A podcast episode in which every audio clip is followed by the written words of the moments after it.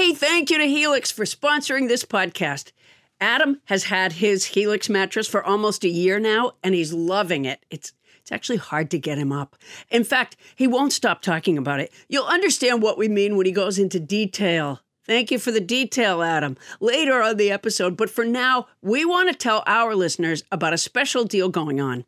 Our Sleepy Time Pal Helix is offering up to 30% off all mattress orders and as if that's not enough, two free pillows for our listeners. Go to helixsleep.com slash Paula. That's helixsleep.com slash Paula. This is their best offer yet, and I'll bet it won't last long. With Helix, better sleep starts now.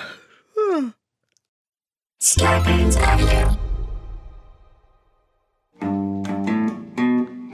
Coming to you live from our houses in Los Angeles, California, it's Nobody Listens to Paula Poundstone, your comedy field guide to life. Tonight, efficiency. Efficiency experts help business produce their goods faster and with minimal effort. Could this introduction be more efficient? Let's try. Tonight, efficiency expert Gwynne Bird. She talks, plus theme songs. They play. Stay tuned. I'm Adam Felber, the man who tries to increase the efficiency of our discussions every week, attempting to maximize conversational productivity. And now, please welcome the woman who doesn't just throw a monkey wrench into our topical assembly line, she throws an actual monkey, Paula Poundstone. Yay! Hey, you guys. Hey, so so lovely to be with you. Hey, Adam. And thanks so much to tonight's house band, Nobody's sister Dorothy on the electric guitar. She's a professional musician from Winnipeg, Canada. Oh, yeah. Love me that sister, Dorothy. Sister Dorothy, thanks so much. She's not a nun, right? No, she's not a nun. She can be No. if she wants, but she's not. I have to address the elephant in the room before we go further, which is that which is that of of us elephants, one of us isn't actually in a room right now. She's in a car. Um so before we even get to our book club, Bonnie Burns, what's up? Well, I want to say if you live in Thousand Oaks, uh, we tape this show around five o'clock, and it's apparently a really good time to go to the Trader Joe's because there's no line. I'm in the parking lot in front of Trader Joe's. There's no line here. I'm parked uh, opposite the uh, Arboles Animal Clinic, PJ's Pub, and the Subway. But you're not there because you're our new grocery correspondent. No, lot going on on power aisle five out. today. There's a, there's a Hawaiian all shirt the power. shortage. all the power's out in Simi Valley. Uh, so I had to keep driving until I hit a place where there were traffic lights. And to be honest, I was having a hard time getting a hotspot for my phone. So I called my daughter and she said, Meet me in the parking lot at Trader Joe's. So that's how I ended up Why did she say? Why didn't she I just love it. say go to Trader Joe's? Why did she say meet me in the parking lot? Were you were you no longer able to function at that point? What I don't understand why you No, needed to I meet was- her. No, I drove until I had reception on my cell phone, and then I couldn't get on the hotspot, so I called her to see what to do. And then she said, Meet me in the parking lot at Trader Joe's because she was, you know, it was like a halfway thing to get there ha- faster. And it was like, uh, what was that show? Network or something where they were like racing to get something on the air. I was racing to get you guys some changes for the script and get to by the time we started the show. It's like a whole thing. Wow, that's a I whole I said, meet well, me you at know, the animal clinic. Yeah, I, I still don't understand why she had to meet you. Um, does it have anything to do with the pretzels with peanut butter in them? No, no, she picked a place that we both knew. Why is this difficult for you? I think I think Paula's not not getting that that your your daughter was supplying some tech support for you to get you set up. Is that true? well, yeah. Why do you have Wendell? I don't know. Well, All right. Paula, Paula's taking way too long to answer that for Wendell's comfort. Um, but, but you know what? Anyway, I'm glad to be here, and I hope it lasts. Thank you. I hope it lasts too, Bonnie. And you know what? Speaking of epic tales that take a long time to get there, let's go to our book club in Moby Dick. Wait a minute. First of all, let's let's check in with Toni at the Piggly Wiggly. Toni, are you there?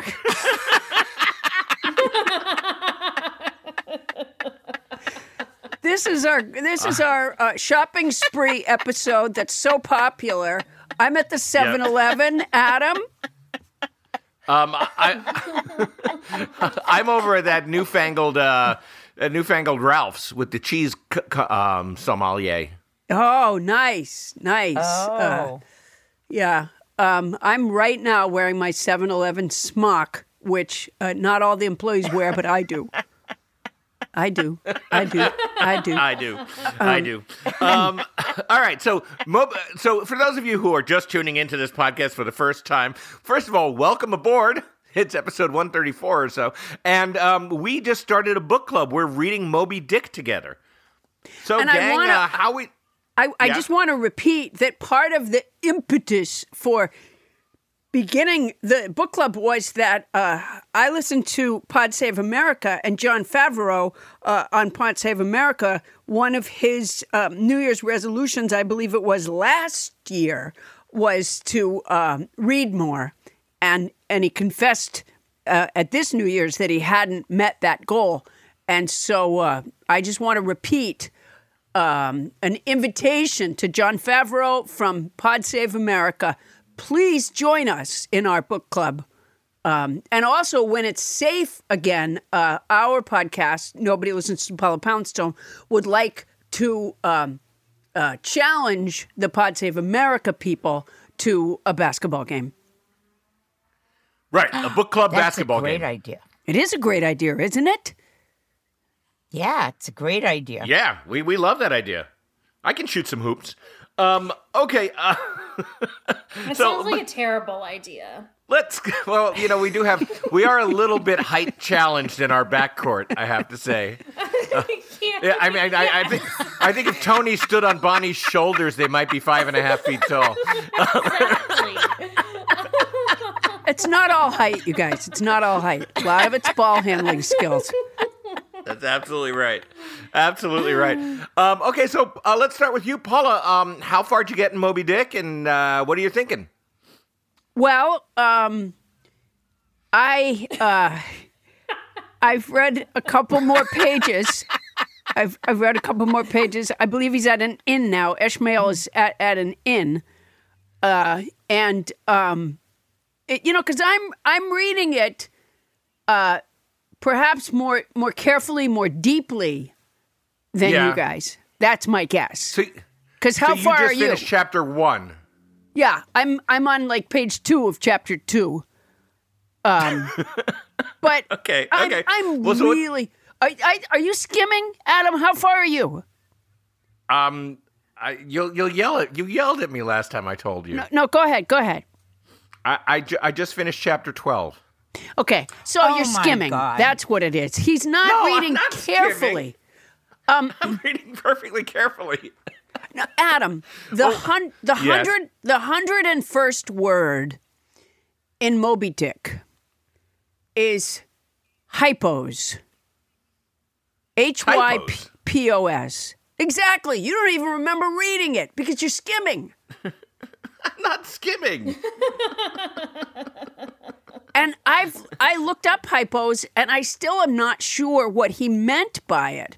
Um, I I don't know. The definitions in the dictionary don't seem to uh, don't seem to fit in the sentence.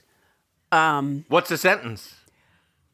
It's the one about November in his soul. It's the one where he's talking about you know when he gets kind of down. Um, uh, I, I I I don't remember the uh, the entire Oh, that's like- sentence, that's but like the I first remember. couple of pages, isn't it? Because that's when he goes to the sea. Yeah. Yeah, it's the 101st word for those of you reading carefully.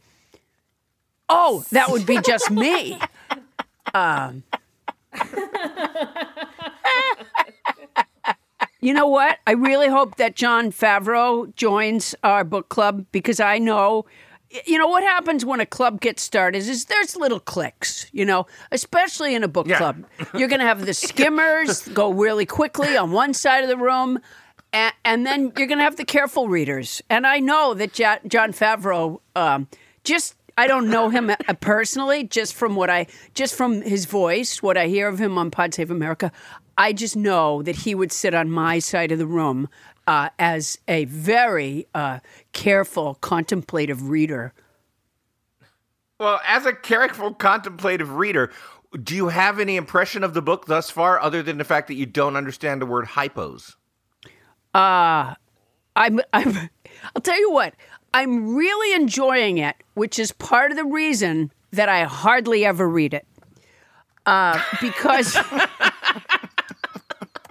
I, because you know, you can't just be a pleasure glutton all of the time. I have dogs to walk. Uh, I've been reading it aloud to my dog Mo, by the way, and she really enjoys it as, as well. But it's a reward, you know. So um, I, I'm so busy. I'm so unbelievably busy. I can barely get anything done. And there, that that thick book flaps it, its cover at me in a mocking way sometimes. Um, so, Right. chapter twelve. We were never clear about how much we were going to read each week. Maybe we need to establish that, don't you think? Yeah. Um. uh, Uh. Let's set a goal for next week before we go any further with this in-depth discussion of Moby Dick. Um. Paula, Oh, don't do that. What do you think you can commit to by next week? I don't know. another page. I could. A page. I could do another page. yeah, but Adam, I'm talking about careful reading, not skimming. Well, if you were reading carefully, I would think you'd have something to say about it beyond what's hypos. No, you know what you do? You draw a little stick figure up in the corner of each page, and then as you're reading, you just you just flip through really fast, and the little stick figure runs. That's not reading.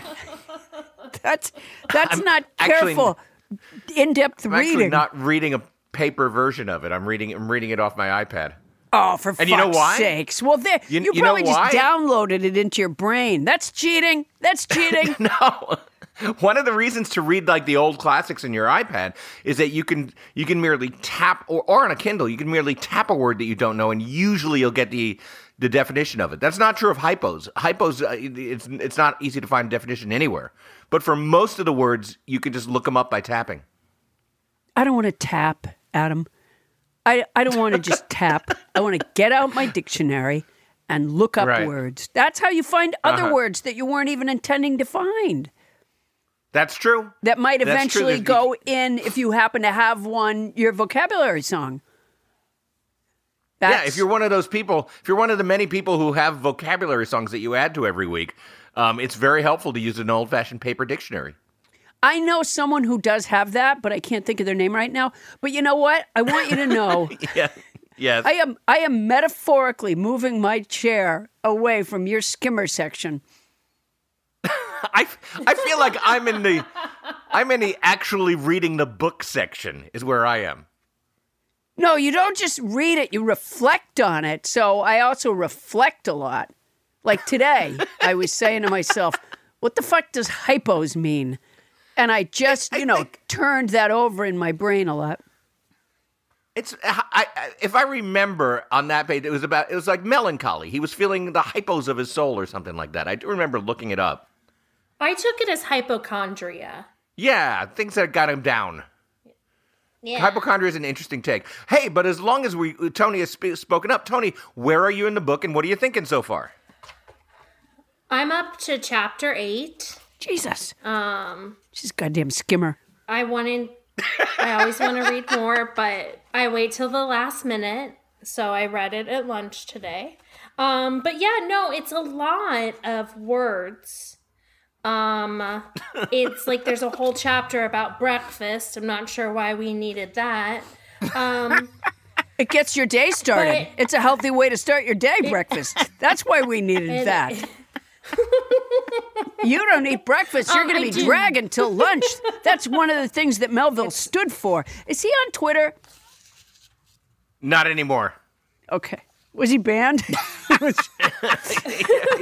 Herman Melville He was banned, banned from on account Twitter. of being dead for a century or so. Yes. Yeah. Oh my god. It made Trump feel so much better when he found out that Herman Melville had been banned from Twitter. It really was a comfort to him. Uh, so, so Toni, you, you, you know, I, I'm impressed by you reading to chapter eight, especially when you said you waited till the last minute. Um, I waited till the last minute, and I only made it a page. Well, Um, I'm not skimming. I like to. I do like to speed read though, so I like to just kind of look at whatever speed, read? read. But Toni, you've already you've already read. done that kind of like sitcom kind of introduction of the of the character of Queequeg.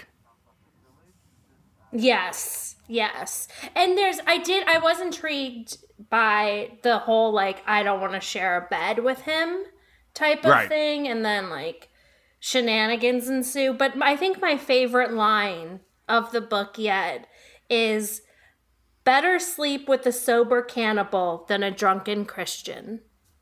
Yeah, that's a good line. Ooh, that is a, great, great line. line. Huh. Yeah, that great is line. that is a great line, and, and I only wish There's I a had an of- arm to wave it right now. An arm? yeah, I made the mistake of sleeping with a sober cannibal. Oh. Yeah, well, there you go. Well, with, You know. that's a mistake. Yep, young and careless. Well, now, um, I don't want to offer any spoilers, but uh, Toni, I'd say keep reading because you've got a sermon coming up, and then a then the the friendship between Ishmael and Queequeg gets even odder. Um, so It's- you you you it- got some good times ahead. Yeah. It feels like there's some like sexual undertones, but I think I might just be making that up because Does I'm he- does- very lonely. Does Ishmael take a shower with somebody? It's, it's- you know what, Toni? It's a, it's about to get more overtone than undertone in a minute. They're because they're going to be snuggled into bed together, drinking cocoa and smoking pipes and hugging each other a lot. Um, so, so I you're. I don't, I don't wait. think you're misreading this. Uh, Bonnie Burns. Bonnie Burns. Um, You know, is there a special on pumpkin beer? And come what do you think of coming Moby to you Dick? Yeah, coming to you straight from the Arboles Animal Clinic. You know, here's what I think from listening to y'all speak, like Toni. Maybe I could just skip to chapter 18 and start there where it might be more interesting. Um, Wait, where are you? Where am I? Well, I got as far as chapter three and a half last week, if you, in case you forgot. Here's what I think. You know how, like, when you start exercising and then you stop, and then it's really hard to start again? That's the experience I had this week. With the book? Yeah. You know what I realized? I love audiobooks. I love listening to a book as a way to take in a piece of literature. Um, but you that's how you're doing it, right? You're listening. Right. And so I put it off and I was going to do it like I did last week, which was, you know, the day before we did the show when I was playing with the dogs. And then I'm like, okay, I'll get to it. I'll get to it. I'll get to it. And then I never really got to it. But You know, you could I you could have, you could do it while exercising. You could listen while oh God, that would be, oh yeah, that would be worse. At least I'm I getting. do think it'd be worse. Yeah, oh God, that would be awful. But at least I was playing with them while I was listening. But here, I do have something. Um, which is, I have something interesting about the book, which is, did you know that there was a musical called Moby Dick? No, I didn't know that. No. Was that in the audio so- version? Did they just stop and tell a little fact? No, anyway, uh, there was a musical called Moby it. Dick. No, just shut up, Toni. No, Sh- Toni is absolutely right. You were you were so avoiding reading Moby Dick, even the audiobook, that you decided to Google it and give us a fun fact instead. Okay, It's okay, but here's what I've restrained myself doing because I do not want to cheat about this. I've restrained myself from like, you know, the synopsis of the book, the movie of the book, and all of that. So I want to tell you something really interesting about it, which is there was a musical about Moby Dick, and it was like a Rocky Horror Show musical. It was like really campy. The story was that it was there was a private girls' school and they decided to put on a production of Moby Dick in their swimming pool as a way to make money to keep the school from going under. And the headmistress was uh, played in drag and and doubled as Captain Ahab and it, and it was produced by Cameron Mackintosh, who you probably know was like a big producer in uh, London, and opened on the West End. It only ran for four months and then became this big cult classic. Wow. How did you find out about it? What the the Hollywood celebrity that you showered with was that the show that he had done? Okay, that's another. I don't know, That's maybe I another was clue for those of you who are following along. That's another clue about who Bonnie might have showered with. Um, it was someone who was somehow involved with Moby Dick the musical. I've got to say, um, much like the Pequod itself, our uh, book club is starting to take on a little bit of water here. and I, I have my doubts. I have my doubts whether about half the people in this book club are ever going to find out what the Pequod is. Um, but I do have, uh, I do have Ken LaZebnik's uh, contribution, which I Wait a haven't minute. read yet. I I'm- know I'm- what the Pequod is. I went to. I, oh, I didn't go to college, but I've been to colleges before. Uh-huh. It's that section of the quad where people go to pee. Okay. Like sometimes, you know, when they they uh, uh, get kind of fucked up at like a beer party or something on the quad, and then they go to pee over in the pee quad. Yes, it's right next to the poop deck. Um, that's correct. gonna- Is the pee quad the name of the ship? I, I, if my memory serves, it is the name of the ship. P E Q Oh, see, but I knew that. All right, there we go. Um, You know Ken why she knew that? a Can. I tell you? Yes, do tell Can us. I tell you the tagline to Moby Dick the musical? did The you just Oh, Google you it, Toni? Did, did you just Google it? I did Google it. Oh, damn it, She Toni! Googled it when couldn't we were resist. doing this show. I couldn't resist. What do you got, Toni? It's uh You sound like uh like I'm in trouble. Well, you know that, Adam. I feel like our show's in trouble. Go ahead, though. She's supposed to pay It's- attention. I am paying attention. oh my gosh. uh, Listen, hey pot, this is the kettle. You're black. wow. Whoa! Toni, are you going to give us that tagline or not? These are razor just- sharp lines flying back and forth from Captain Kringle Bonnie Burns to uh, uh, uh, uh, and Toni Anita Hull. Uh, don't, don't, Toni Anita Hull. I can't believe that you just made such a such a cutting, cutting insult to Captain Crinkle the way you did. Well, it's uh, Mrs. Culpepper. Welcome to the show. You, have you read Mi- Moby Dick, Mrs. Culpepper? I if Paula Poundstone hasn't, maybe maybe her hand puppet has. I read, I read the entire book. Uh, uh, while Paula Poundstone was messing around. Oh, okay. And what did you think of the book, uh, Mrs. Culpepper? Well, it's about uh, uh, uh, a man. it's it was written by Herman Melville, uh, and uh, there's a uh, yeah Captain uh, Skipper, uh, and he has a and his first Captain mate Kipper? Gilligan, and there's a large Yeah. fish. Yeah, Uh, no, yeah. uh, all right, I didn't really read the whole thing, but I'm looking forward to it. you it. didn't I read it either, Mrs. Culpepper. I, I didn't, but I didn't Google it either. Toni Anita Hull, I did not Google. you got that going for you. Um, can I just read Ken LaZebnik's contribution to book club? Because I'm hoping that when I unseal it, it will at least uh, move the conversation forward. Go ahead, skim Skimmer. Here, here. it- Thank you. Here we go. I uh, I haven't read it yet. Here we go. I'll be in Brooklyn when this is read. And even though it takes us back to page one of chapter one, I wanted to point out a New York connection here. Ishmael talks about the streets of Manhattan taking us waterward.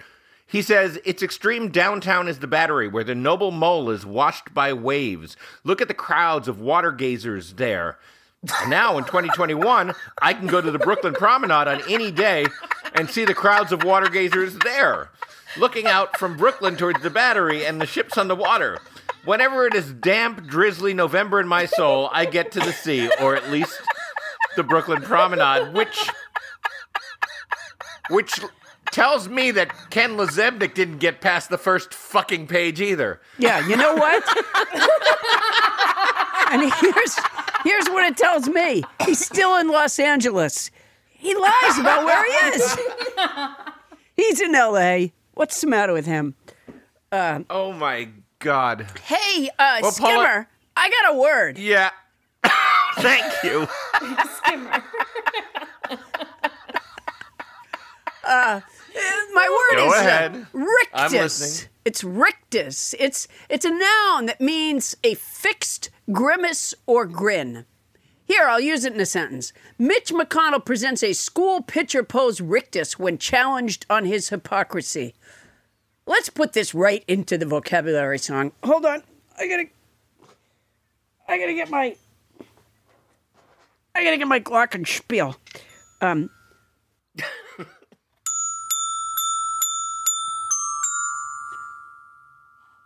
This week's word is rictus. It's a noun that means fixed grimace or grin. I'm happy for the best actress, even though I didn't win. Last week's word was decoction.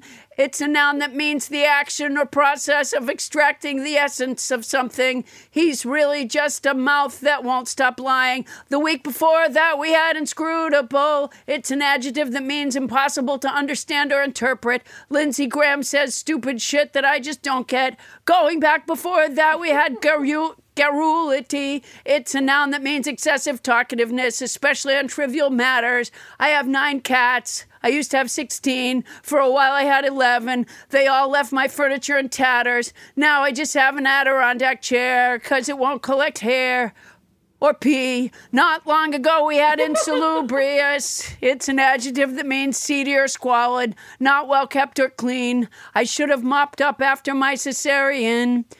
Ah. Let's never forget.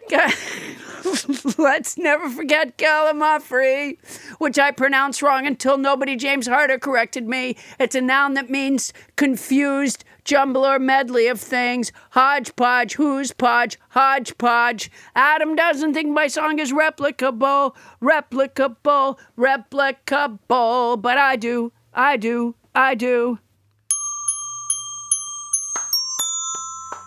All right, Paula. Nice. Yeah. Paula, that was some hot stuff right there. You know Hot what I song, was hot song, I, Paula. what I thought of uh, in fact it's part of the reason that I didn't read any further this week is um Toni got a cat.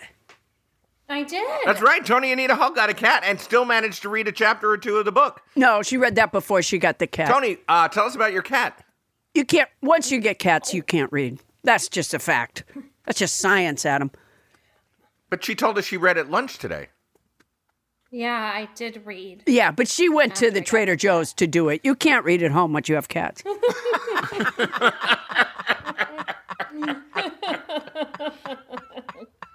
I can't wait to get the guacamole that Bonnie's making in her back seat. Uh,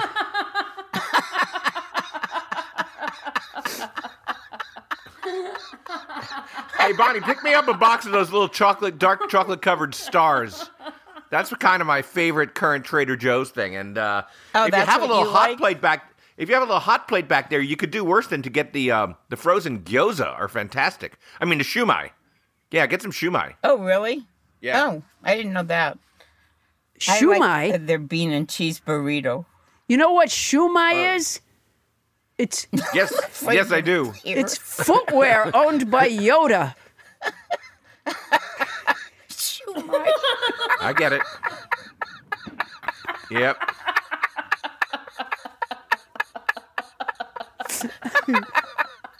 You know, by the way, um, I spoke with Yoda Yeah. last night, and he he wanted me to tell you that you skimmed. That's all. I did not. He calls you skimmer too. Oh my gosh. All right. Well, you know, coming up, Professor Russell L. Ackoff, a pioneering organizational theorist, wrote The more efficient you are at doing the wrong thing, the wronger you become. It is much better to do the right thing wronger than the wrong thing righter. If you do the right thing wrong and correct it, you get better. Let's find out how to become righter and more efficient in every way. That's next on Nobody Listens to Paula Poundstone. Oh, I got to get out of my car. They're having a special right now.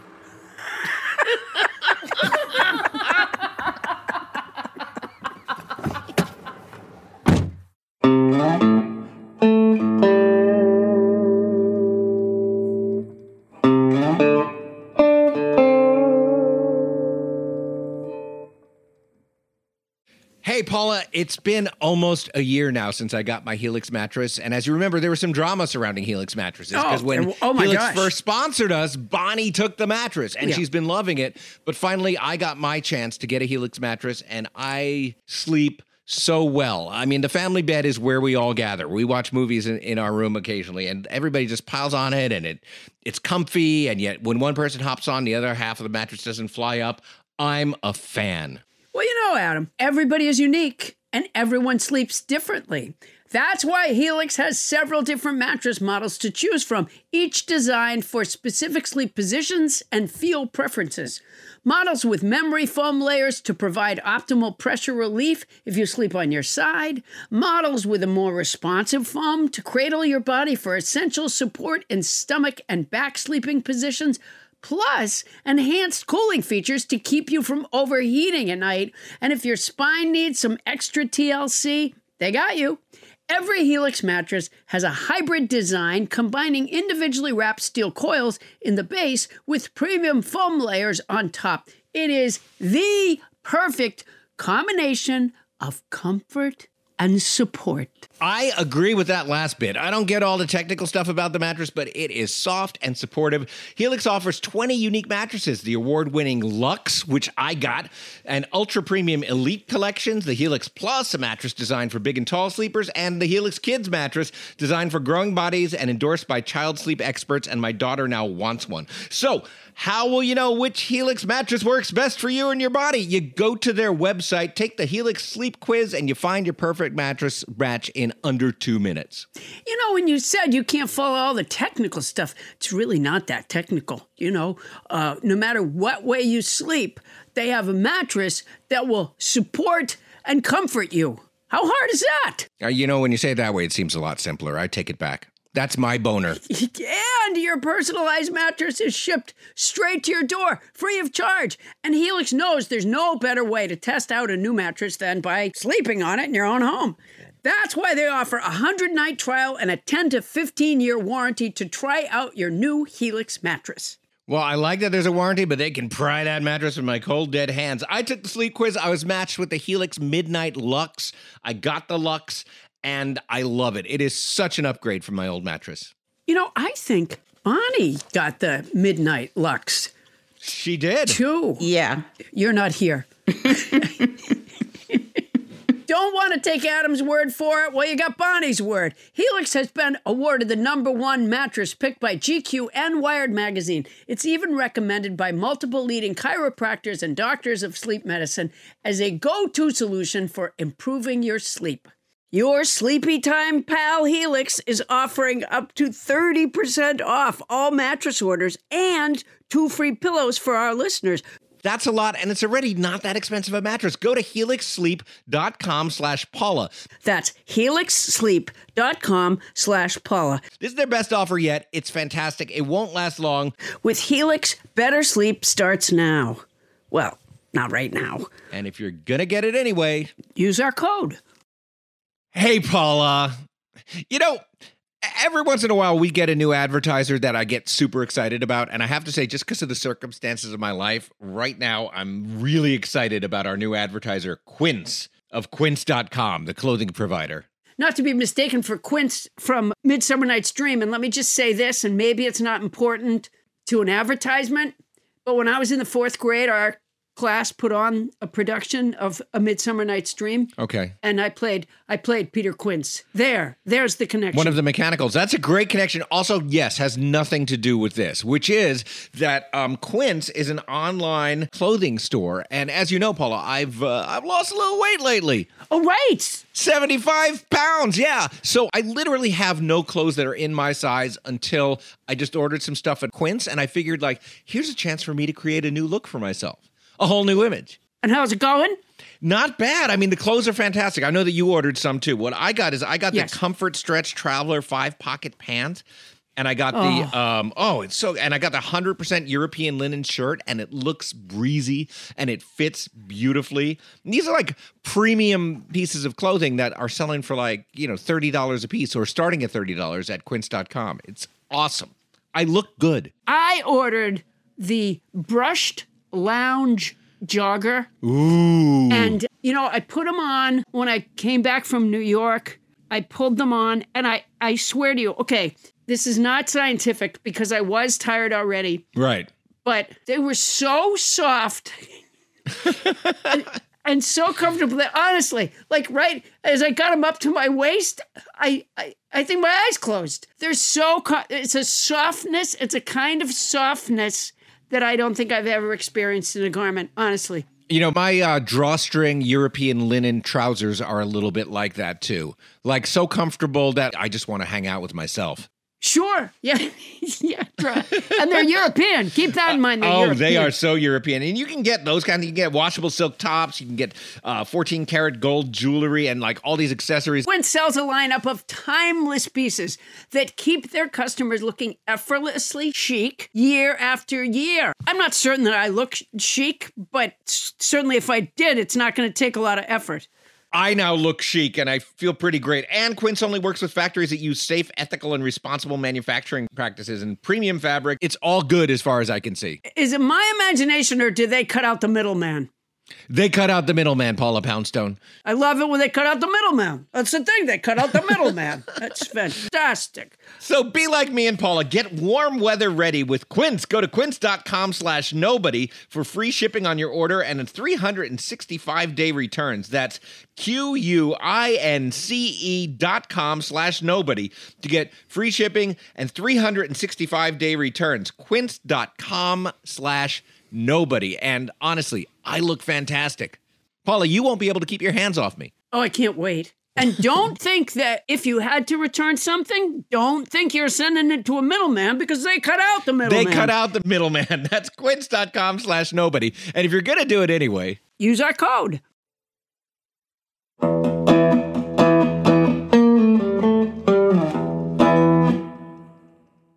On this day in unremarkable history, Gypsy Rose Lee said, The key to the whole thing is layering.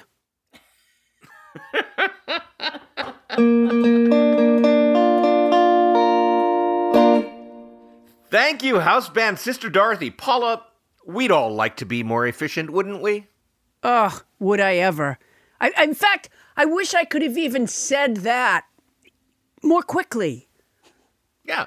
If we could go, go about our tasks more uh, efficiently during the day, we would have time at the end of the day for things like doing our reading for our book clubs and things.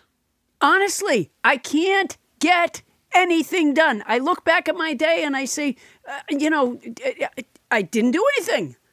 I mean, I meant I- to. Yeah, I, me too. I, and I feel like it's gotten worse during the pandemic when purportedly I should have more time because I'm home. Um, Isn't that what you'd think? You would think, but it's not. Well, we're fortunate to have with us an efficiency expert who can efficiently answer our questions. Gwene Bird created Good for Business, a hands on consulting firm that helps businesses become more efficient. Gwene was an attorney for over 16 years before starting Good for Business, as well as her professional home organizer company, Home Transitions. Her life's work is helping clients simplify their lives, reducing clutter, reducing stress, saving time and money. Please welcome Gwene Bird. Yay! Thank you, thank you. Welcome, welcome. so welcome. glad you're here. I It's great feel to be like, here. I feel like it's an emergency. I mean, the the the Moby Dick story, not the book itself, but the not reading the Mo, you know, is a perfect example I have a list of things that I intend to do, and somehow another thing ends up on the list somehow in the middle of the day where I, so I don't get done. You see what I'm saying? Yes, we all have long to do lists and they keep getting longer and, and they spread out more and more throughout our houses and all, all over our desks. That's true. Yes. I could almost I could wallpaper with my to-do list. exactly. so wait, how did you become an efficiency expert? Well, as mentioned, this is my second career. I was an attorney before. Um, I sort of noticed as I was transitioning out of my attorney career that I was good at um, walking into, especially small businesses, and kind of noticing what was happening around the cash register with interactions with clients, with employees, with um, customers, and I and it would just sort of come to me that I could imagine a system or a process that was going to work better, or that you know I would notice what was working and what wasn't. And um, I thought to myself, "Wow, can I monetize that?" it seemed like this kind of bizarre. Can you know, skill set, I guess. Um, but just to be extra clear, you're not on this podcast to fire people. well, see, this actually is one of those secret things because, where your boss has I've called been, me I've in, been, and your boss yeah. has given me certain um, goals and limits that we're going to set at this point. So we'll be speaking a little bit more later. Yeah. Yeah, because I've I've I've been stuffing things into a duffel bag while sobbing throughout this. Did you bring your boxes from home? I, I, I did, and I'm home already. So yeah, it's sad. All right, all right. I'm sorry. Carry on, Paula. I'm okay. Um, you know, I think we would be able to do the interview so much more efficiently if Adam wasn't interrupting. I wonder what we could do about that. oh boy! Um, You're I right. Wonder, that's principle number one. Yes. I wonder what kind speak. of yes. severance we could offer there. Um, Adam, Adam, we're going to give you half of what you've made on the podcast this year.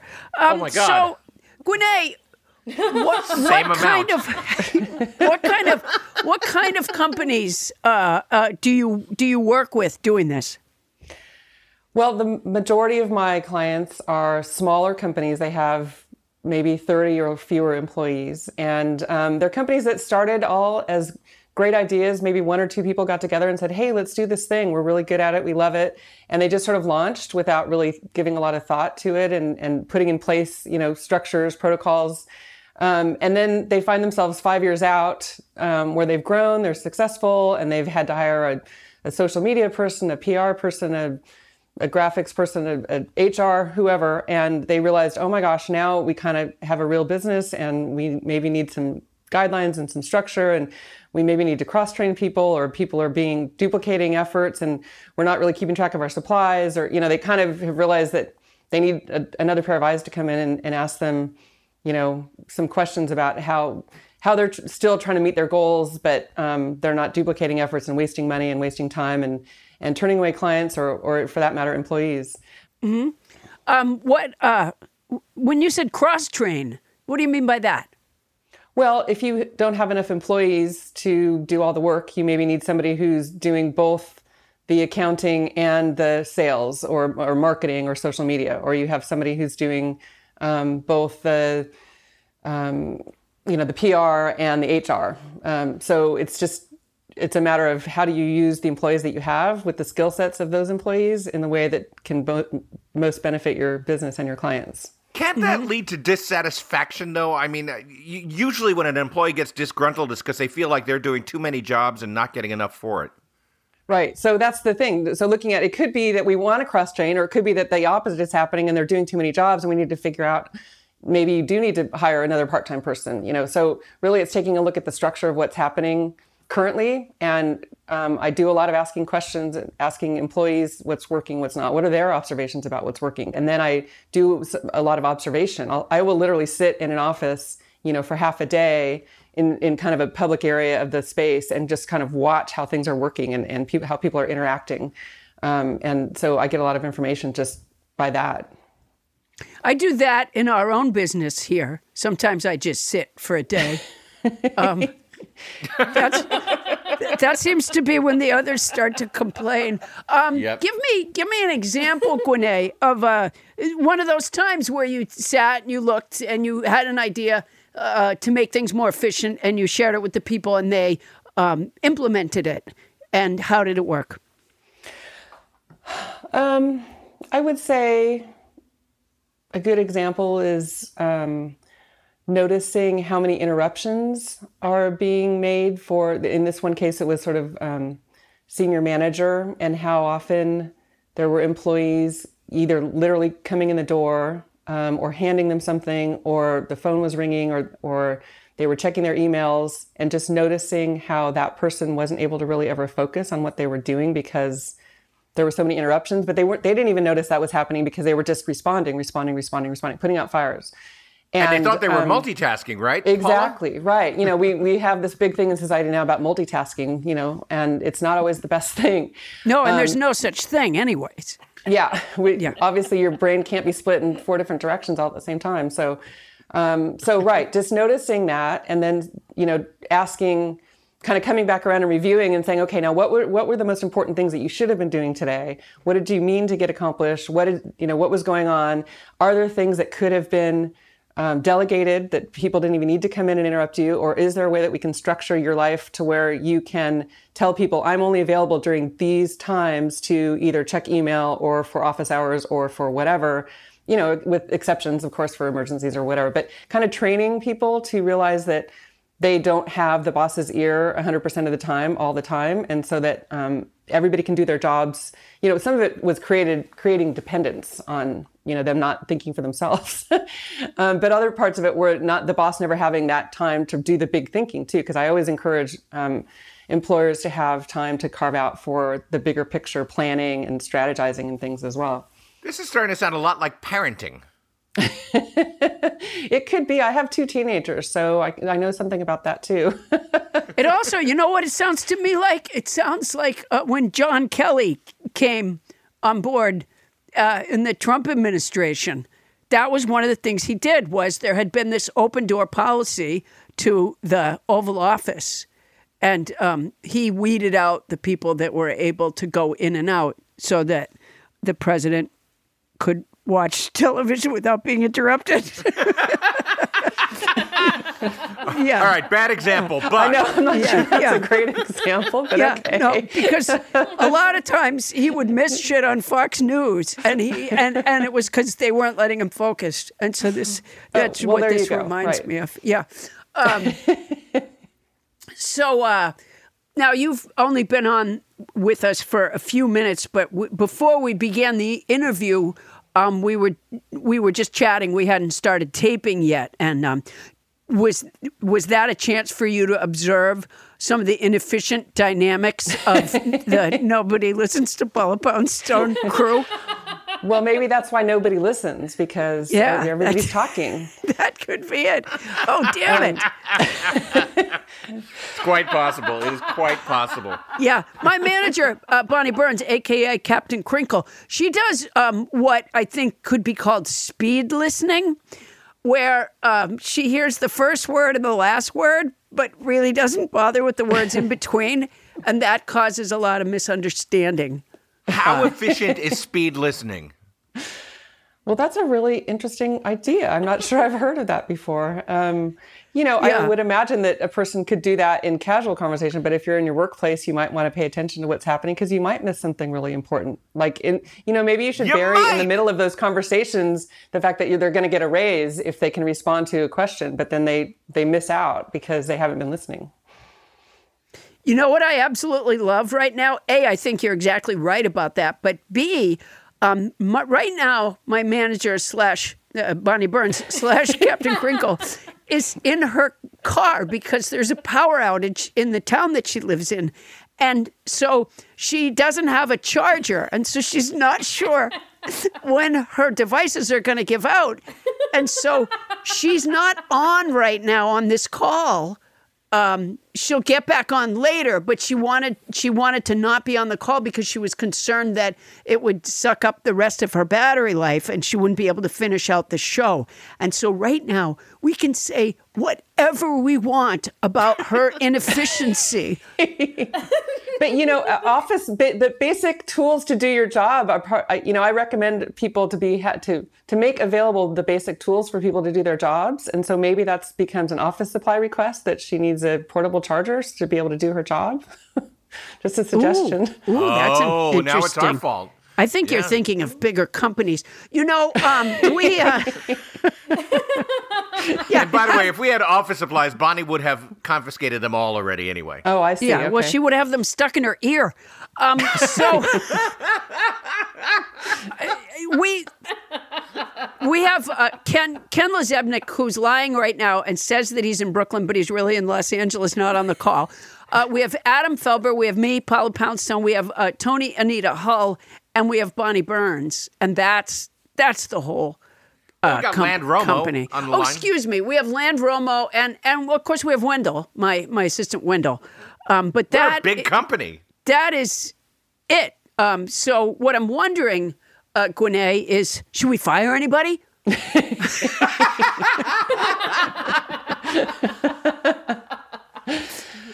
Well, I would have to know a little bit more about what every person does before I can make that recommendation. And actually, I've never made that recommendation to anybody. We've talked about maybe retraining or cross training or something, but we Uh, haven't talked about firing. Tonight, tonight could be a first. You know, 19th century Scottish author Samuel Smiles said, "The shortest way to do many things is to do only one thing at once." Stay tuned to find out more about becoming efficient in your life and business.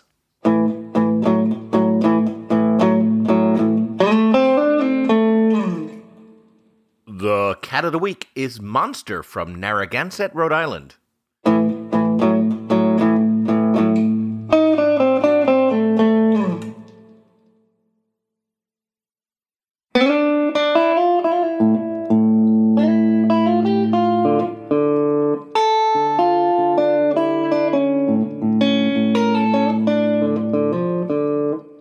And we're back with efficiency expert Gwinnett Bird. Now, Gwinnett, you are a master of both time and space, and we've decided that we're going to start with time. Paula, talk about your time management problems. All right, I'll give you an example. So I, I keep a notebook wherein I write sort of my list of things to do or it's, you know stuff that I'm trying to keep at the forefront of my brain anyways. And uh, I I get up, I have an hour and a half of chores to do before I even eat breakfast, which is just shit like uh, sifting litter boxes and cleaning the backyard from the, the dog waste and uh, cleaning out the cat bowl. You get the idea. Just chores that I have to get done before I can even begin my day. Um, let's see. I have to walk the dogs. Uh, I usually, uh, on a good day, I walk both dogs separately. On a you know less good day, I walk just one. Uh, I have to feed the cats at three o'clock. I have to sift again at one o'clock. I have to sift again at seven o'clock. Uh, I have to sift again at nine o'clock. Do you see? I have I have nine cats, uh, Gwinnett, and six litter boxes. I have to um, feed the cats. I think I did. I, I feed them at seven o'clock in the morning, one o'clock in the afternoon, nine o'clock at night. Um, uh, oh, I'm supposed to take eye drops, two different, two different kinds in the morning and again at night, and I seem to only remember one each time. Uh, uh, uh, and and what I really uh, need to get done every day, uh, in addition to those sort of you know can't survive without jobs, comes my you know uh, writing, and then at, at late at night I make um, what do you call it cameo videos for people, and I think that's that's the majority of it, I guess. So it sounds like a lot of your day revolves around your animals. Yeah, are we going to fire some of them? No, I mean, I think that's wonderful. You're an animal lover, and everybody knows that, and it is great. I just, what comes to mind, the first thing that comes to mind is the uh, the ability to delegate. If there's any way to delegate, for example, hire a dog walker once in a while, or maybe hire somebody to come in once in a while to help with just some of those basic chores, so that you're not having to do them all the time. Or maybe well, I did have that you know. in the past, but of course now we're dealing with a you know a COVID schedule, right? Right. So Yeah. I did So have that in the past, but I I don't feel uh, it's safe any longer. You know, not just for no, I me, mean, but for the person It's, who you know, might right come now in. it's different. Yeah, absolutely. So I mean that we all had to make modifications for that reason, um, no doubt. But um, I mean, I'll tell you, it is really hard to get a mask on a cat, and I have nine. that in itself would take you all day getting those masks on and off. Yeah, I, I can see that. Yeah. So, um, not being able to delegate, then it's a matter of using the time in between all of that a little bit more efficiently. And maybe it's as simple as kind of setting a timer to say for your writing, for example, you know, are you are you more do you have more energy in the morning or the afternoon or the evening? You know, recognizing that you're um, you know more creative, more energetic at a certain time, and then using that time to its fullest. That's a good idea. You know what? I make the mistake sometimes of pushing things like writing. I say to myself, "Well, I'll do it. I'll I'll do it once I have my b- bed out because I don't have a bed. I sleep on the floor, and I I have uh, blank blankets on the floor, and then I get up in the morning and fold them and put them in a box, the bed box, in fact. Um, and then I put them out again at night, and I always say to myself, "Well, after I finish the cameo videos, a- you know, after the bed is out, then I'll sit down and write, and that's when I'm going to read Moby Dick." And uh, a lot of times, I just I run out of steam by that time. Right. Well, I would say this is a case of scheduling appointments with yourself, um, whether that's to get done the mundane things of paying bills or the more important things of making money by writing and doing, letting your creative juices flow. So I would say scheduling time that that's just your time you blocked out for you, which includes the fact that you won't be taking phone calls from people, you won't be checking emails.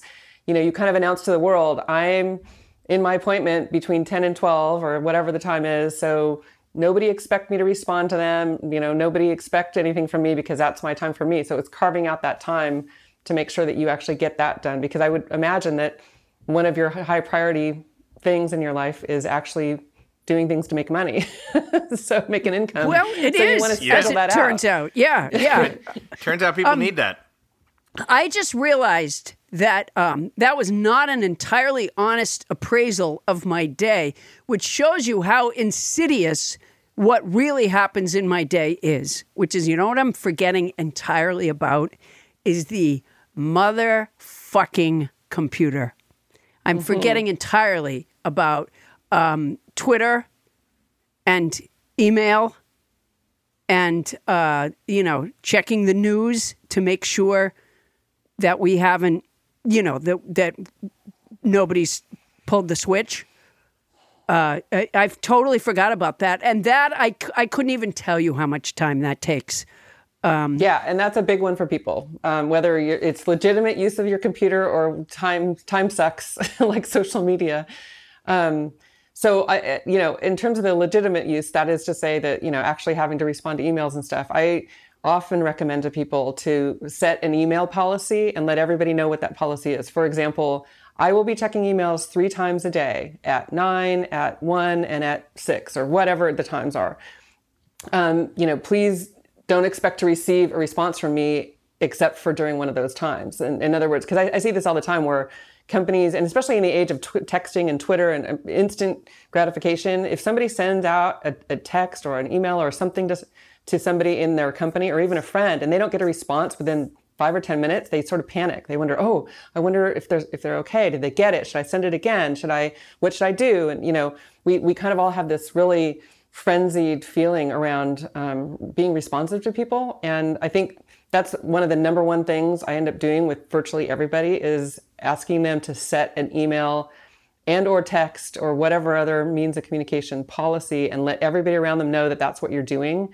so that they don't expect to hear back from you and then they don't duplicate their efforts by calling because a lot of times you don't respond to my email so then they call you you know so then it's like a oh, constant interruption Bonnie Burns does that. Oh my God! If she were here, my lord! I sometimes, sometimes my phone rings. Sometimes my phone rings and I'm really busy, so I don't answer uh, uh, uh, because I'm doing email, and it's an email from Bonnie that I'm reading, and she's calling, and then I don't answer, so I get a text message from Bonnie saying, "Adam, listen to my e- listen to my voicemail Right. message No. so that you can respond to I my think email." got a great Exactly. suggestion hey bonnie's here because I'm trying to get bonnie him. you're you're here You're here, Bonnie. i thought for oh, sure Oh yeah, you were I'm here. are you st- are you st- are you still in the parking lot I'm I'm in the parking lot. I'm worried I'm going to lose power, but Glenn Romo explained that I was on anyway because I was listening. Something, whatever. Okay, well, Oh, yeah. so I'm so you're happy saying to be that, that you that when I don't answer the phone, you text and email me because you're it's trying to get me. It's important that I get a hold of you. Yeah. what you don't realize, Adam, is that while she has you on the phone, she's driving towards your house. No, because Adam is not a good email checker. So, Oh, because he's he's he does it efficiently. and he doesn't always answer his phone. But the, I think I'm a, Renee I'm a has writer, a great Bonnie. idea. I have to write. Well, whatever. Uh, all right, Quine has a great idea, which is this thing of setting times when you're going to check your email, I think would certainly make my life more efficient. It's a lot of distractions to keep going over to the email and see what's going on there and then answer the email. It's 100% right. I'm going to try it. Well, excellent. I mean, you can even go so far as to set an out of office message that comes up or an or auto, auto response that says, Thank you for your email. I'll get back to it at X time or by the end of the day or something like that to reassure people that it was received and that you're paying attention, but that they can't sit around waiting for a response. I like it. you know you'd probably be you'd probably be even more efficient by thinning the herd of the emails that you receive and so your your automatic message could be fuck you i'm walking the dogs. And then you just wouldn't get as many. Yeah, that that would probably work. yeah yeah Well, and you can get I like really that. fancy and set up like you know automatic um, things where your any incoming mail comes from specific people and it goes to a specific inbox, and so you can prioritize that way. And you know you can get really fancy, and so you can say, "I really want to hear from Bonnie," or "No, she's lower priority. I'm going to let those go into the other wastebasket." You know, whatever. So you can do it how you want. But um, I'm not saying that out loud. Wow. I'm not saying Bonnie's low priority. Put I- Adam I in my lower wastebasket. Wait a minute. I'm just saying that as a as a gentleman with two children and a, a job and during COVID times, you know, some sometimes other things have to take priority, like like writing. Um, but uh, let me let me segue to space because I do a pretty good job managing time. But um, clutter, uh, you're you you're good with clutter, right? Because I'm not. yes, yes. Now it seems like it seems like in my house, and maybe it's because I do have the two kids, and and my wife and I are literally running two extra businesses out of the house right now. Um, but it just seems like no matter how much we declutter, it's always cluttered here. Well, and of course, clutter is subjective. So everybody has a different standard for what is important to them. And it may be that you and your wife have a different standard. So that's maybe important to communicate about. But, um, you know, my, my number one principle is that everything in your space should have a purpose. And so by purpose, I mean, a, you either use it and need it on a regular basis, or you just love it. It really brings you pleasure. You, you know, it's something important, special, sentimental. So um, if you, so I want people to intentionally choose every single thing that's in their house. You know, whether that's a piece of paper that comes in from the mail, whether it's um, you know a piece of furniture, whether it's a kitchen gadget, whether it's whatever it is. I want you to have thoughtfully brought it into your house and not just let it accumulate. And that starting I with that a- will let you weed out a lot of stuff. I So see the a lot of glass figurines taking a hike right now. So the phrase, so the phrase "this could come in handy at some point" is not a good one to use when in terms in terms of like what you should have in your house. Yes, I versions of that are things like I might need this someday. Yeah, that's not a purpose. That's um, I say if you don't have a purpose, then I want to hear a specific plan. So there's kind of two P's there, um, but a specific plan is not I might need this someday. A plan is I am you know accumulating this for the you know April 10th when I'm going to be doing this project. And so I'm going to use all these things on that date or whatever, instead of just like generally letting it hang out in your space. So I should throw out all the band aids and defibrillators and medical equipment and whatnot. if there's somebody that's having medical issues in your home that you might Well, not need to right have now. for, that's probably a good idea. Not at this second, but you know. I have I have feminine hygiene products just in case, you know, I ever have eggs again.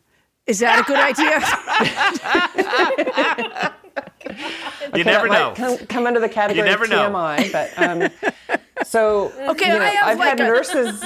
I have an enormous roll of cheesecloth um, because I might learn to make cheese someday. What's your feeling about that? So those are the kinds of things that I call preemptive buying when you're at the store and you see something that's really cool or it's on sale or you know you need to get two or three of those and then you you buy it in, with the wishful thinking that you're actually going to use it someday and then you never do and 5 years later you've called me to realize that you need to get rid of it. Um, so I always say to people wait and buy those things and when you actually need it, when you're actually going to do the thing, when you actually resolve, today I'm going to use this, I need cheesecloth. I need to go out and get it right now because I'm going to use it instead of having it conveniently on hand because you bought it five years ago. I got a uh, chest cutter at a um, at a medical supply store once, uh, just in case, just in case I go to medical school. well, that sounds like a really Yeah. great use of your space. Yeah. Well, Gwynne, thank you for helping us get more efficient. It is unbelievable to have you with us, and getting this information is gonna. It's. I think it's gonna help my life. But now we're gonna take the information that you just gave us and run it through the old Pouncedonator. Paula. Hey, Sister Dorothy, first of all, thank you so much. You sound fantastic. If I can get just a little background music here, I'll tell you what the Pounce Donator spit out. Dear email correspondent, thank you for writing Miss Poundstone. Rest assured, she has received your email and is heavily invested in resolving your issue. If she owes you money, her scheduled responding time is between 7 a.m. Eastern and 7:15 a.m. Eastern Time. If you are requesting a video from Miss Poundstone for your virtual charity fundraiser, her scheduled taping time is 7:30 a.m. to 8 a.m. Eastern Time. If you would like to borrow anything from Miss Poundstone, her time to look for the item you want is between 8 a.m. and 8:15 a.m. Eastern Time. If you are hoping to catch up socially, you likely have the wrong email address. But if you don't, please be aware that Miss Poundstone catches up on social emails from 8:15 to 8 a.m. Eastern Time. All others, please feel free to text, which Miss Poundstone doesn't do at all. P.S. Miss Poundstone doesn't get up until 9 a.m. and she lives on the West Coast.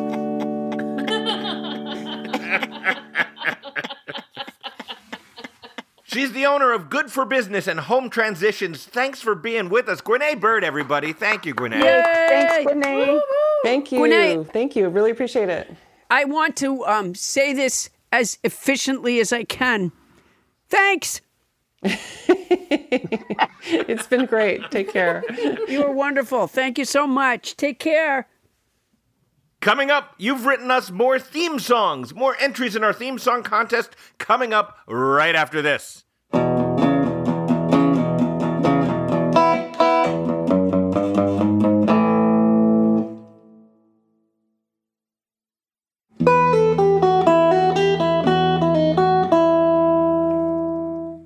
Fun fact during the long winters, the Alaskan wood frog can hold in its own pee for up to eight months. And the fact that anyone has observed this tells you a lot about how dull things get during Alaskan winters. All right. Wow. I wonder if I could wait eight months. True mm. fact. They wait they wait until it gets warm and it doesn't get warm for 8 months. Well, they probably need the pee for the warmth.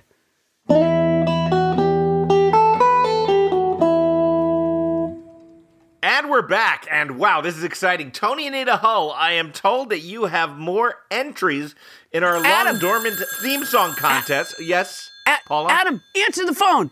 Answer the phone. What, really? No, no, no. Yeah.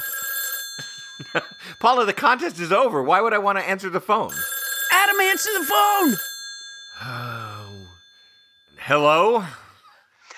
Adam? Hi, Winnie. it's me, Winnie Rose Feynman. I'm so happy, Adam.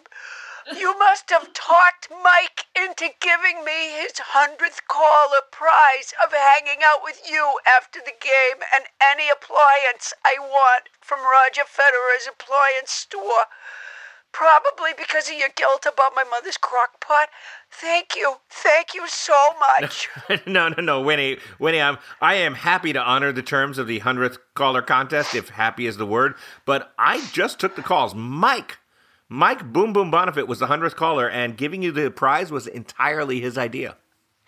That is so beautiful. I know your heart, Adam. You would never want to toot your own horn. That's just who you are. Winnie, I'm telling you, it was it was Mike who generously thought to give you his prize. It was not me.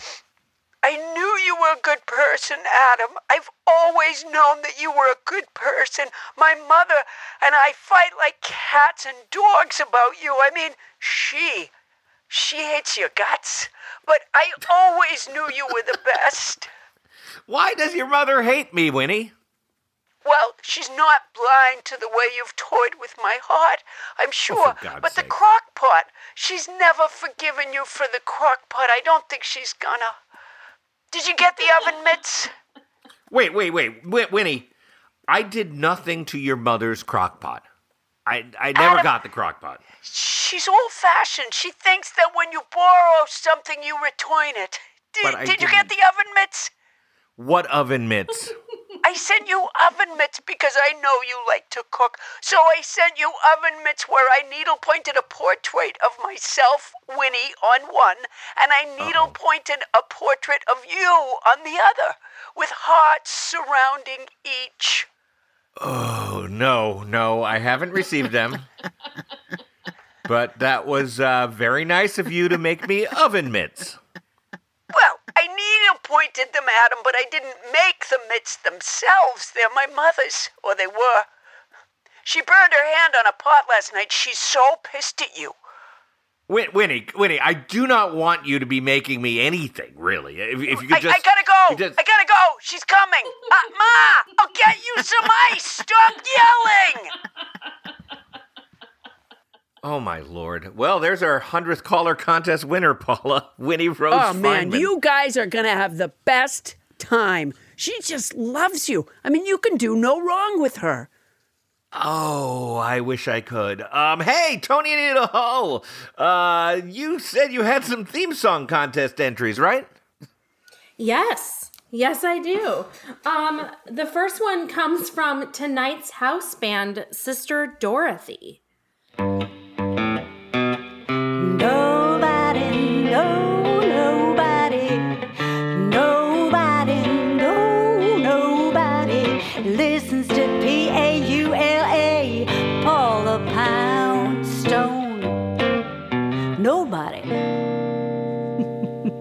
That's great.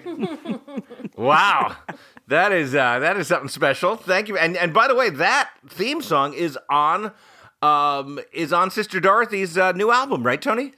Yes, it is. You can find it at sisterdorothy.com. Thank you so much, Sister Dorothy. That's one. Uh, uh, not, and thank you very much for being our house band as well. Uh, it sounded great all night long. Yeah, you've been sounding great all night long. I love that theme song. It's um it's a little light in the lyrics department, but I think that's kind of its charm. Yeah. No, I think it leaves it to the imagination of the listener. yeah. Um, Yeah. Absolutely. Well, Toni, who else we got?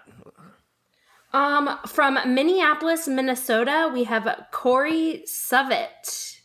I think it's Savette. Paula Poundstone. Paula Poundstone has a podcast you should be listening to. Bonnie and Tony and Paula Poundstone. That's the podcast crew. Paula. Paula. Paula Poundstone and her podcast crew. And Adams on every show. Yay! I, you know, I got to tell you, Corey, the minute that you left me out in the, in that third line, I knew I was coming in at the end with that. Adams in every show. Uh, but I did Um, appreciate that wonderful jazz chord, uh, TV theme song type jazz chord to end it. I, I think that. Uh, uh, first of all, thank you, Corey. That was. I think it's Corey Savette, isn't it? It Savette. is. It I, is. I like to fo- I- focus on the vet. Um, Yes, uh, it is. uh, from It is. Minneapolis, Minnesota, where they where they make some fine musicians. Um, I think we should. I, I think we should have T-shirts that say Adam is on every show. Uh, Yeah, I, I'd be happy to not have that happen. I still, after all this time, feel that that's sort of like a very backhanded compliment. Oh, it's uh, it's. I don't think that it is. In fact, I think you know that's something you might want to talk to Winnie about when you guys uh, are hanging out after the show. Oh, I mean, after the game. excuse me. After You're the game. enjoying that way too much, Paula. Uh, Toni, what else? What else do we have going on uh, theme song wise? We have one more. Uh, the Dead Cats from St. Paul, Minnesota. Nobody listens to Paula Poundstone. No, she's a fucking genius, you know. Nobody listens to Paula Poundstone, even though she's got her own show. There's experts and animals, the occasional kazoo, but no one gets a word in without Adam there too. Nobody listens to Paula Poundstone, though she's a fucking genius, you know. You're gonna listen to Paula Poundstone because this is her show. Wow. I'm s- I'm so excited that dead cats love me too. Yeah, the Dead Cats. I, I wonder if I, if we went to Minneapolis when this is all over, if they're if the Dead Cats are a genuine gigging band. But I loved that one. It, it hit all the notes. You know, it had uh, uh, the fucking genius. Uh, Yeah. part of it. Yeah, Yeah. It was so very. was- they were very observant. Yes, yes. Wow. Well, you know what? Um, our theme song contest has been kind of dormant for the past uh, bunch of shows. Yeah, you know, after our first hundred or so theme songs, but I feel like this particular uh, batch it might have revitalized the genre. Once again, if you want to send your uh, your theme song entries, send them to nobody listens to Paula Poundstone at gmail.com. Now, Paula, what's going on in your Poundstone product empire this week? Adam, I want people to know that Poundstone Pussy Pillows continue to sweep the nation, and they're so much better than the My Pillows. Uh, They, they, they are four by five inch catnip filled pillows with a cat joke on one side, leaving the other side free for me to autograph it to your cat. It also has a grommet so you can tie a string to it and drag it for your cat to chase. When I'm not dragging a pussy pillow for my own cats, I'm making video messages for people's friends, family, coworkers, and mortal enemies, which are available at cameo.com slash polyp33. I did one for Batman recently. It sounded like this. Uh, Joker, hi, it's just me, Paula Poundstone, reaching out to you on behalf of Batman. I'm kind of a joker too, by the way. Maybe I'll see you around at a benefit or something. Anyway, Batman wants you to know that he understands you had a difficult life and it doesn't matter. He's gonna get you. There's more, of course, but Heidi. Yeah, I know, Heidi. Um, oh, and hey, Paula, it's been a very exciting uh, football season, I'm told, uh, and I've been there for some of it. Bonnie could tell you more about it. But um, I'm here to announce right now that coming up this Sunday, uh, from when this podcast drops, me and Jeff Cesario, aka Chet Waterhouse, are going to be simulcasting the Super Bowl. That's When right. is- the when is the Super Bowl? The Super Bowl Sunday, this coming Sunday. And uh, what you're going to do is you're going to watch it on the network you always watch it on, but go to the Stereo app, which you can find download information for on. Uh, uh, just go to my Twitter feed. You'll see it there at Adam Felber. Um, you download the Stereo app and you can listen to us call the Super Bowl while watching it on our sister network. Pretty exciting stuff. That sounds great. Oh, it is. What's all Sounds like noise? somebody's moving furniture. Bonnie, was that you? Bonnie, we're, Bonnie's in the car. Oh, Bonnie's in the car. Bonnie, did God, you just get I think carjacked? I think somebody just either ran into the back of my car or fell, something blew on my trunk. And there's like a fire engine in here or something. I don't Oh know. my I'm not God, going to what? get out and look. What is happening? not. We're in the middle of taping. Somebody just rear-ended you. you, Okay? Are you in the? Trader Joe's parking lot. Did you hear the clunk? Yeah. Yes.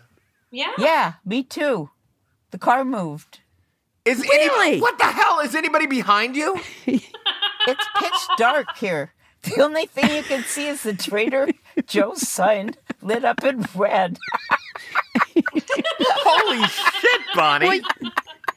Their lights, their their their parking lot lights aren't on. I don't. When we're done, I'll get out and look and see what happened. It sounds Bonnie, this isn't this the isn't back of my safe. car. This isn't Oh Yeah, my I- god. Will you keep going? I'm afraid I'm going to run out of power. okay, um you can It's subscribe to the podcast. here. It's free. Uh you'll get it every week, no charge. Our email address know- is nobody listens to Paula Poundstone at gmail.com. Paula, I gotta get through this. It, Um, it seems, that's our show. It seems What? it seems petty to talk about anything else while Bonnie's being carjacked, don't you think? Okay, here's what I'm going to do. While Okay. you're talking, I'll run out and look at the back. You keep Oh, that sounds safe. Okay. Yeah, I mean, Okay. just I was being just- sarcastic. Oh my god. Oh, did we lose so, her? Bo- so Bonnie's being carjacked, and I'm selling pussy pillows Oh. all at the same time. it's a big, big old world. The fuck was Oh that? God. Did you hear that boom boom? I'm hearing it. I don't. I, I, I wish our listeners understood how not staged this is. Okay. What happened? You're not. It's so ridiculous. A cart blew into the back of my car. A cart? It was a fucking shopping cart? A shopping cart blew into the back of my car. Oh. So the fire engines are for there there for something else. Something else. Yeah. Well, that's a Boy, relief. that made a loud No. thud. thud. No, it, that's not Oh, true. okay. It's you know oh, Only Trader nobody Joe. listens to Paula Poundstone. Trader This is- Joe's this is a is it. really high end grocery store. So when And fortunately When- for Bonnie, they feature plastic shopping carts. well, no, No, what happens metal. is it's so high end that when you get hit with a shopping cart, they send out the fire department. A lot of Uh, you know, a lot of cities' budgets uh, are, are being cut really tight, but Trader Joe's, you know, Not has them. cachet. So They if still you- have that pole. Yeah, if you buy that peppermint um, chocolate bark shit, Oh, yeah. then you get firefighter protection all the way to your car. Great. I'm going to get us out of here.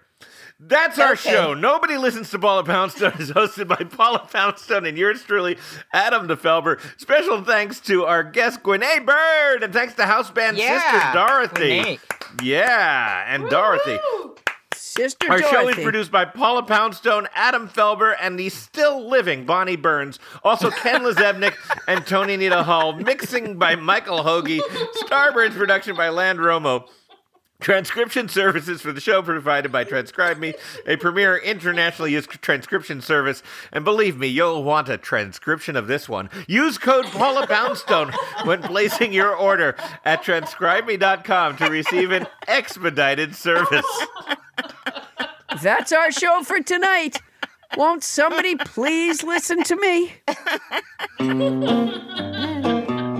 Oh You my know, if- God. Yeah. If you get hit just by one of the little plastic handheld baskets, um, they don't send the whole fire department. No. You know, in a slasher movie, there's that moment where you're like, oh, it's just the wind in a shopping cart, and then it's. Yeah, exactly. Yeah. Yeah. just keep it's that in just- mind, buddy. It's just the wind. It's just a shopping cart. Yeah. Yeah. And then there's that really scary movie where the guy goes, I ain't no fucking shopping cart. And then he kills the woman. Yep, yep. Oh, and then there's that one where, where Robert De Niro is clinging to the bottom of the shopping cart. Oh, geez, that's a scary movie. Yeah. Yeah. yeah. Or there's the one where there's different parts of Bette Davis in the um, in the part where you put your purse. Wow. Yeah, you gotta be. You have to be so careful in Trader Joe's parking lot. No. I think what it is is the lines went down or something, and the fire truck was coming for that. The wind is so Keep telling strong yourself that, my, Bonnie. my car is being buffeted back and forth. oh, you and think it's wind. wind? It's it's Robert De Niro.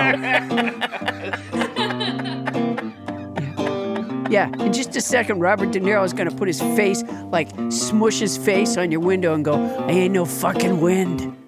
I have whiplash. I have whiplash from that cart hitting the back of my car. it, it blew in here so hard. Starburns Audio, a, podca- a podcast network.